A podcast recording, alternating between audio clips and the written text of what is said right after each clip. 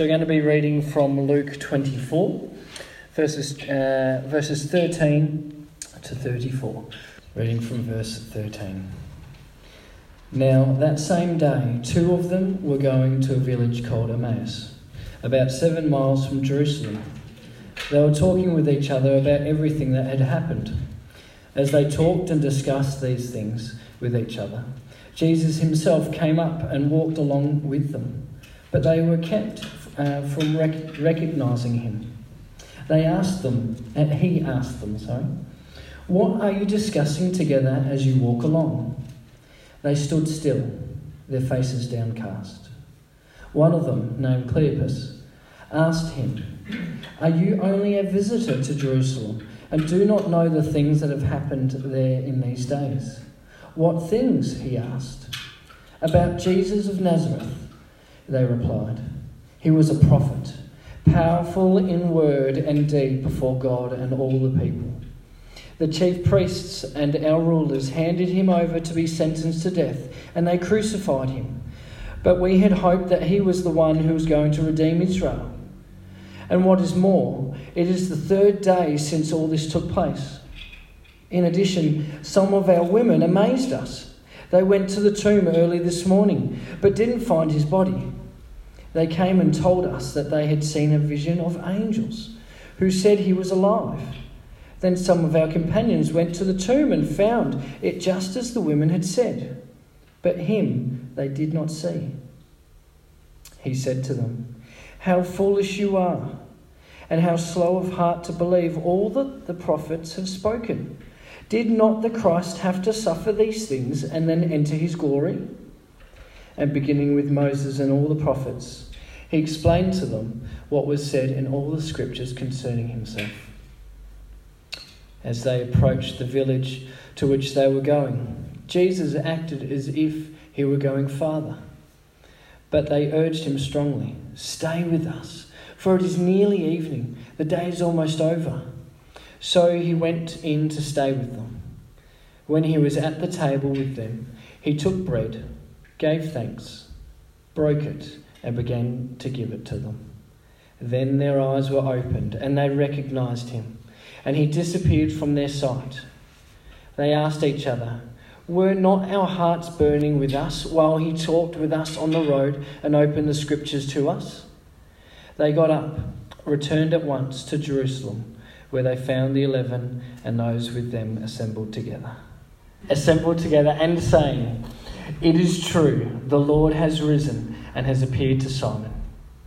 Thank you, God. In the name of uh, God the Father, God the Son, and God the Holy Spirit, in the name of the one who was, who is, and who is to come, I greet you. Good morning, saints. Good morning, Good morning sinners. I think I've got a majority here today, Jono. Now that you're here, you've just tipped it over the line. Uh, we were travelling this year around the time of Easter. Uh, actually, I think uh, Easter Day we were in Brussels. That was a nice place to be uh, on Easter Day. We made it to a uh, final part of a uh, of an Easter Sunday mass, and they were the organ, the pipe organ was playing "Jesu Joy of Man's Desiring," that little known Bach piece, I guess um, some of you might know. Uh, and then a, a six uh, voice male choir concluded the gathering, and that was kind of our feeling of, of Easter. I love Easter, and we missed some of the ebb and flow, to use that word, uh, that words that's been used today a little bit already, around the emotions and the comings and goings of Easter because of our travels. And so that's my rationale today, at least for um, uh, begging your indulgence to do this little piece of um, post Easter work with you uh, around this uh, text that we've just heard. Uh, the theme today, uh, as you've heard, is liminal learning. Um, and so, in the spirit of this post Easter period, uh, in this maybe brief, possibly brief message, I'm going to offer you three words confidence, word, word and witness. Confidence, word, and witness. But first, a question Have you ever been in between two places? Have you ever been in between two places. It might be between the completion of exams and the waiting for results, or it might be between applying for a job and getting the outcome of that, uh, hearing the outcome of the interview. It could be between two life stages of your journey as a human being, like the commencement of a relationship and the discernment over time of whether that relationship will be the relationship uh, and the possibility of commitment uh, to a future life partner through uh, engagement and wedding. Or it could be a period when a pastoral leader is on leave and you're not too sure what is happening, as it has been through the earlier part uh, of this year for the church here at Williamstown. Uh, between two places, pastoral leader on maternity leave, what is going to happen next? Who's going to come? Who's going to help us? Welcome, Jono. It's good to have you with us, isn't it? Great. Hello? I know Tiff thinks that anyway. I sense some excitement in her voice. Uh, for me in uh, 2018, uh, that was my story. After 14 years as uh, Executive Officer of Churches of Christ in Vic Tas, uh, I was between two places wondering what God was going to do with me next, wondering how He was going to stretch me next, wondering what particular task uh, He might lead me towards. Why don't we just take a moment or so now and just turn to someone alongside of you and share a personal, a time in your life, a personal in between phase? Uh, something that's uh, a moment, a long moment, a period of time where you might have been in, been in between two places. Look, if you're sitting next to your husband and wife and you don't feel the need to talk to them, you could find someone decent, someone nearby uh, to talk to. But just a minute or two, just a sentence or so, an in between time that you've experienced. Okay, just interrupting your conversation. You can continue it over uh, morning tea this morning if you'd like to. Uh, this particular time or period of time, this in between phase, I'm sort of in between at the moment, I'm feeling.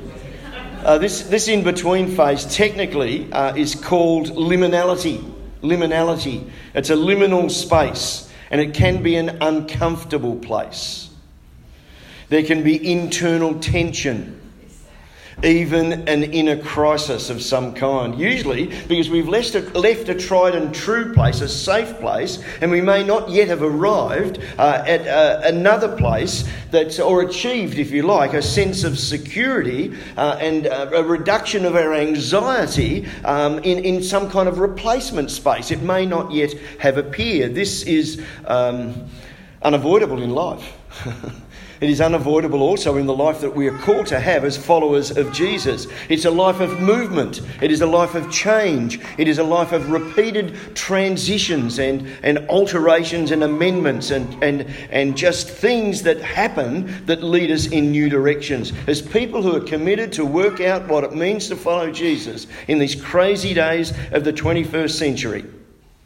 And as bearers of the kingdom, it's a fundamental aspect of our life calling, and it's the place where God works best in that time of liminality because we actually get to trust Him more, maybe, than when things seem to be going so well for us, and we are then, of course, in control uh, at that particular time. a place where God works best. And next week, you'll hear a little bit of a personal story of that as Amanda, my wife, comes uh, with me and shares uh, our time together.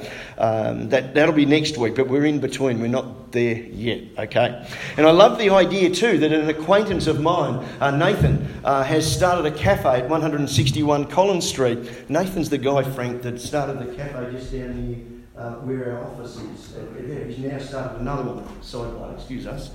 Um, um, and, and, Nathan started a cafe down 161 Collins Street, the old T&G building on the ground floor. This is an advertisement. I still have to pay for my coffee. Um, and it's called Liminal. What a great name for a place where you spend time between things. I don't know that he I'm helping him understand what that really means. By the way, the Latin root uh, limen um, for the word liminal or liminality literally means threshold. Threshold. God is always um, up to something new. He's always up to the unexpected. He always leads us forward. And so recently, I joined a pilot project providing care and building community in the Rialto precinct in Collins Street, the other end of Collins Street in the CBD. I'm a um, well-being consultant. Um, have we got a slide on that? There it is. Well done. Uh, and this whole process of, of uh, building uh, something from nothing in, in the Rialto precinct, 4,800 people work on site in those two towers every day. Uh, and the opportunity to, to, if you like, be building a bridge as we're walking on it, because we don't really know what we're doing, uh, to imagine what it might be like to be involved in achieving some of the goals of the project that we've put in place. That's the, in a sense, it's come at the end of an in between time, and yet it is now another in between time time because, as I said, we don't exactly know what we're doing. In the Bible narrative, of course, it's uh, Abram or Abraham leaving his home country for a land that he didn't know. It's God's people wandering, roaming, as it were, in the wilderness between Egypt and the promised land. It's Jonah in the belly of a great big fish. It's Mary, um, Mary weeping at the tomb. And it's the two Jesus followers meeting Jesus on the Emmaus Road in that familiar story that we just heard that Jono uh, read to us. That was their liminal space. They were between the life that they had known and whatever might yet come next. And they encountered the risen Jesus and they rushed back to tell the disciples. But of course, the eleven and uh, their companions were still uh, locked away for fear of um, what the uh, political and religious heavies might do to them at that particular time, and they were still in that in between liminal space, despite all they'd heard from the women who went to the tomb, despite all they'd heard from the women. All that they'd heard from Peter all that they'd heard that just then, in that moment, from the two Emmaus road hikers, as well as the teaching of Jesus that had been given to them over those three years, they were startled and terrified, it says, or they were scared half to death when Jesus actually appeared amongst them. The risen Jesus appeared amongst them. And wouldn't you be? Wouldn't you be? And aren't we still when God shows up in unexpected ways and, and at unexpected times, even when we know His promises, even though we may have heard Him speak to us in some way at, at, at some time in the past. Like the two on the Emmaus Road, we can miss identifying Jesus and we can miss seeing God at work, just like the disciples. We can accept the theory of the resurrection of Jesus, but doubt its power and reality in our lives. For as, the, as a death and resurrection people, while we may share in the suffering of Jesus, including sometimes and often in those in between times, in those liminal periods, where we share in the suffering of Jesus, we are also designed to share in the power of the resurrection, as Paul says in Philippians chapter 4. And that, of course, is all the work of the Holy Spirit, uh, working in our lives, his gifts and his fruit uh, in this season uh, that he, he has placed us in now, which again, of course, is another in between season sidebar, another in between season, because we live in the kingdom but not yet in the kingdom. It is a now and not yet thing. There's that liminality. We're caught in that space uh, through our lives, even though there's a security in the strangeness of that space. Coming back, Tiff, I'm coming back to the notes. And so there's that first word confidence. Confidence. For those early followers of Jesus, the proof of the resurrection for them was in the seeing, eating, and touching. It was enough for them. They were moving from a liminal space to a space of hope and confident shalom. And Luke's second book, the book of Acts, describes their uh, initial activities as well as their learnings as they boldly, lovingly, and confidently experimented with the living out of the good news of Jesus uh, uh, and the good news of the kingdom uh, and, and seeking to explain it to other people. And then there's us. We uh, can't physically see and touch Jesus. We can't sit down and eat a tasty fish meal with Jesus, as those guys did. That's why the, the next part of the text is so important. Perspective is always essential. And then he said, Jesus said to them in the, in the, up, in the upper room, Everything I told you while I was with you comes to this all of the things written about me in the law of the Moses, in the, in the law of Moses, in the prophets, and in the Psalms have to be fulfilled. And he went on to open up their understanding of the Word of God, showing them how to read their Bibles this way. And he said, You can see now how it is written that the Messiah suffers, rises from the dead on the third day, and then a total life change through the forgiveness of sins is proclaimed in his name to all nations, starting from here, from Jerusalem. It's like a rear view mirror and a windscreen. Wisdom is remembering that the windscreen is far bigger than the rear view mirror. We're to take periodic glimpses back, but take extended looks moving forward, uh, looking forward. And here Jesus provides his little band of followers with a glimpse backward, with uh, uh, all of the purpose, if you like. Um, all with the purpose and the desire and the design to propel them forward for all that that was, that was going to be ahead. Jesus went on to open their understanding of the Word of God, showing them how to read or see their Bibles.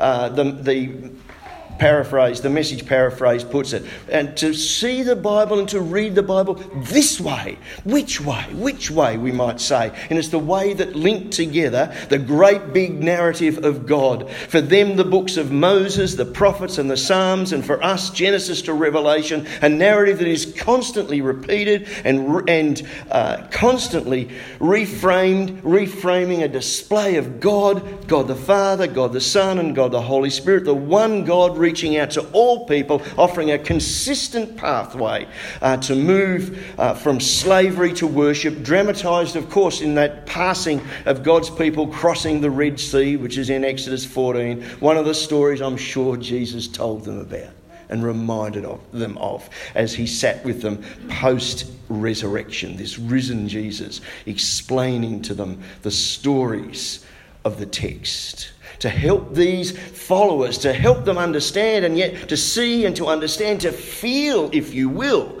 um, the reality, the, the power, the, the centrality of Jesus' death, resurrection to the kingdom message. And so here's the second word word, of course, capital W word. Our confidence in the reality of the resurrection of Jesus and its power to transform us and propel us forward comes from the word of God collated for us in the Bible. Collected there, a collection of stories um, from ages past uh, with uh, ages pre- past, present, and future principles that are contained within them. A collection of stories collated for us. It's an imperative thing that we, that we read, note, and inwardly digest the text the way that Jesus does and have the, the capacity, whether it's in an alpha conversation or a, ca- a conversation uh, at Limon, Liminal, that cafe in Collins Street, wherever it might be, uh, that capacity to be able to tell the story of the good news of Jesus, the, the good news of the kingdom, and to be able to see, therefore, for ourselves first, uh, before we even tell the story, uh, the, the, um, the beauty and the wonder, to see constantly on every page of the text these, this overarching story that makes sense of all those things that we don't seem to be able to make sense of ourselves we're in this, when we're in this in between time. And the story that no one is separated from the love of God in Christ Jesus, that nobody.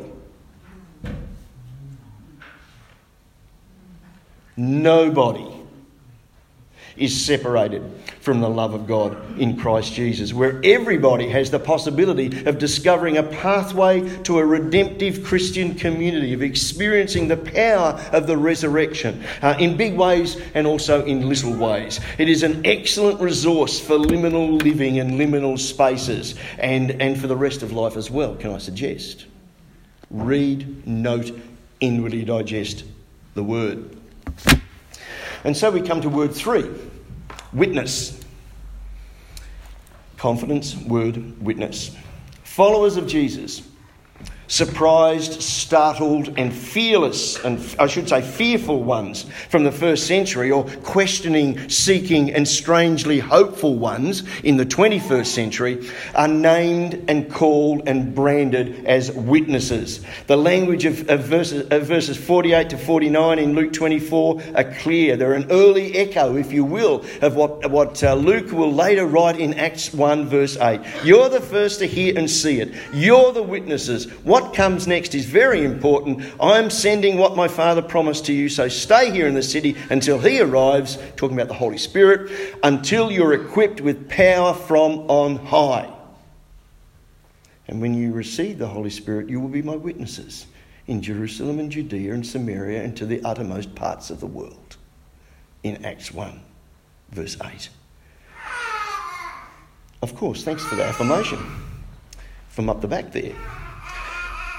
As a death and resurrection people, as a death and resurrection people, at times sharing in the sufferings of Jesus and regularly, regularly experiencing little and big resurrections, we are a sign, witness, and foretaste of the kingdom that Jesus came to proclaim. We do this with our actions, not only with our words, but with our actions.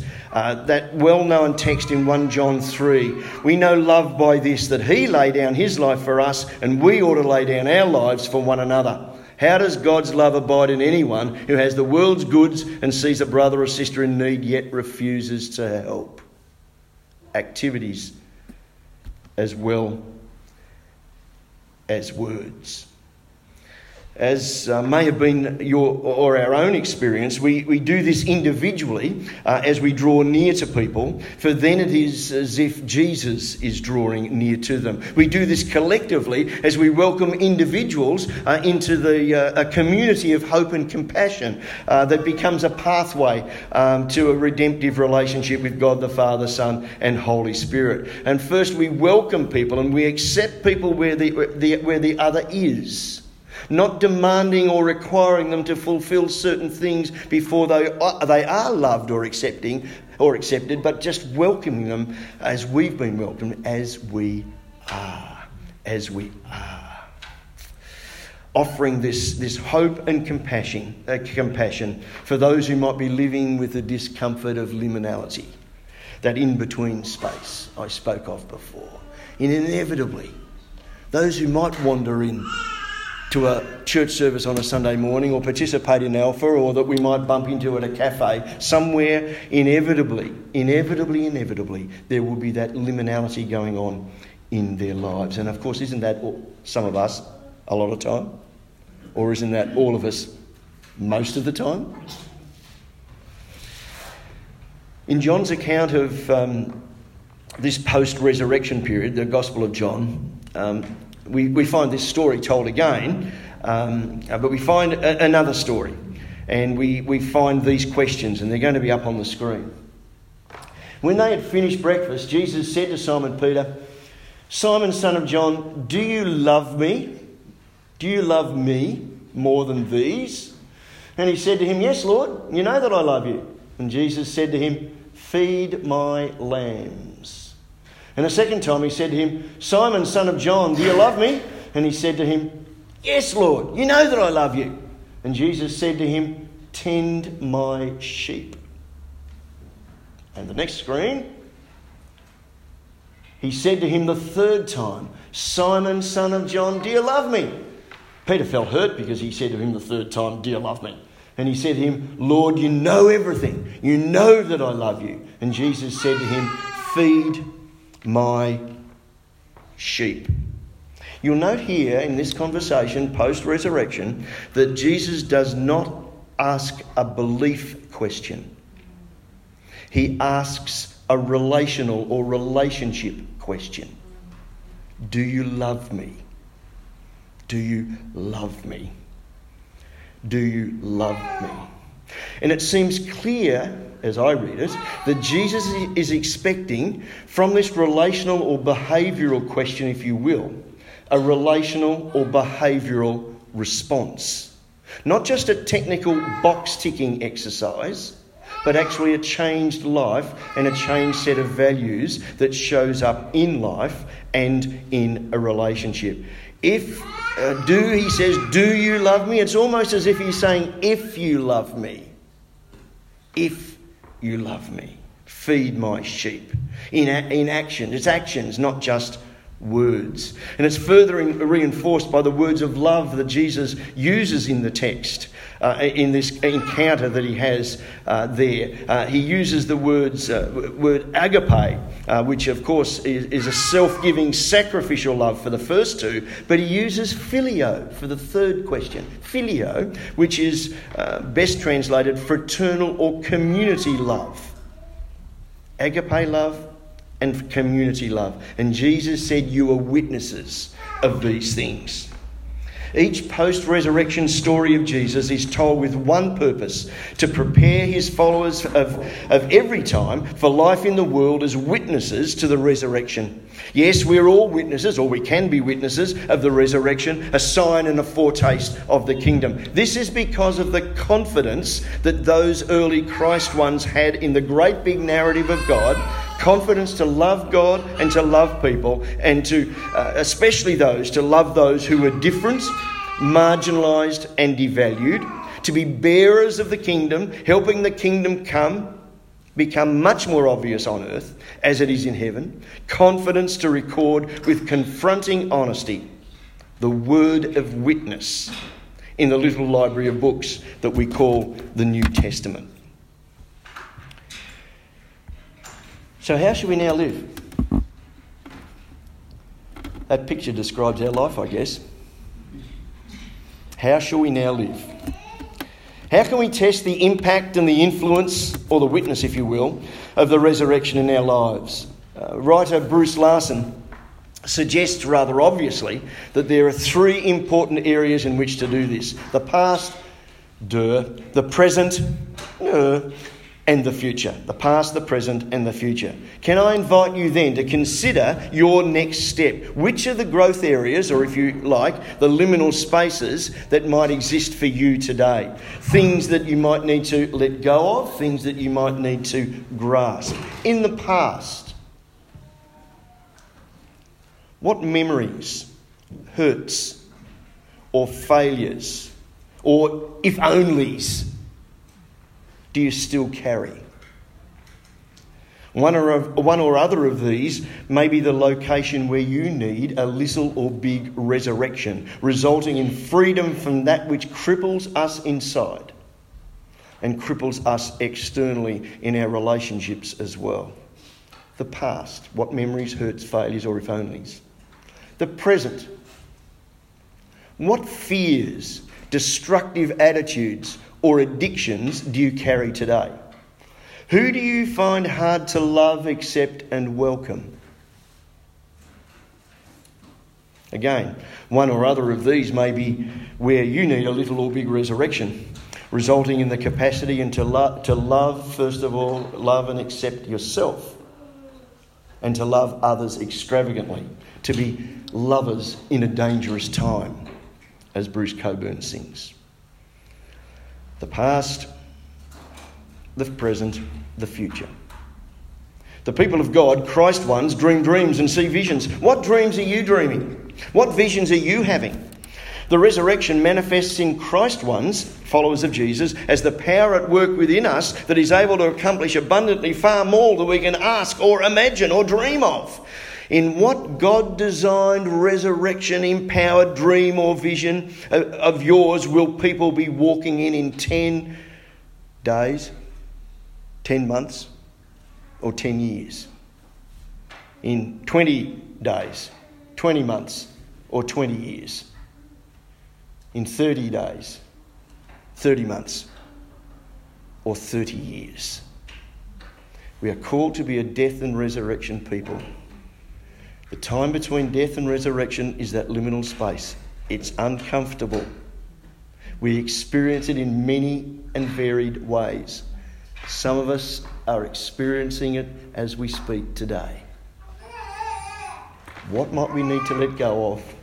Who might we need to whose hand might we need to grasp as we imagine all that God has for us collectively as a community, but individually as a follower of Jesus? Can we pray together? Gracious, generous God, we uh, thank you uh, for your love for us. We thank you for your patience with us. We thank you for your courage uh, in, and bravery and risk in trusting us with the task of being your sign, witness, and foretaste in this world.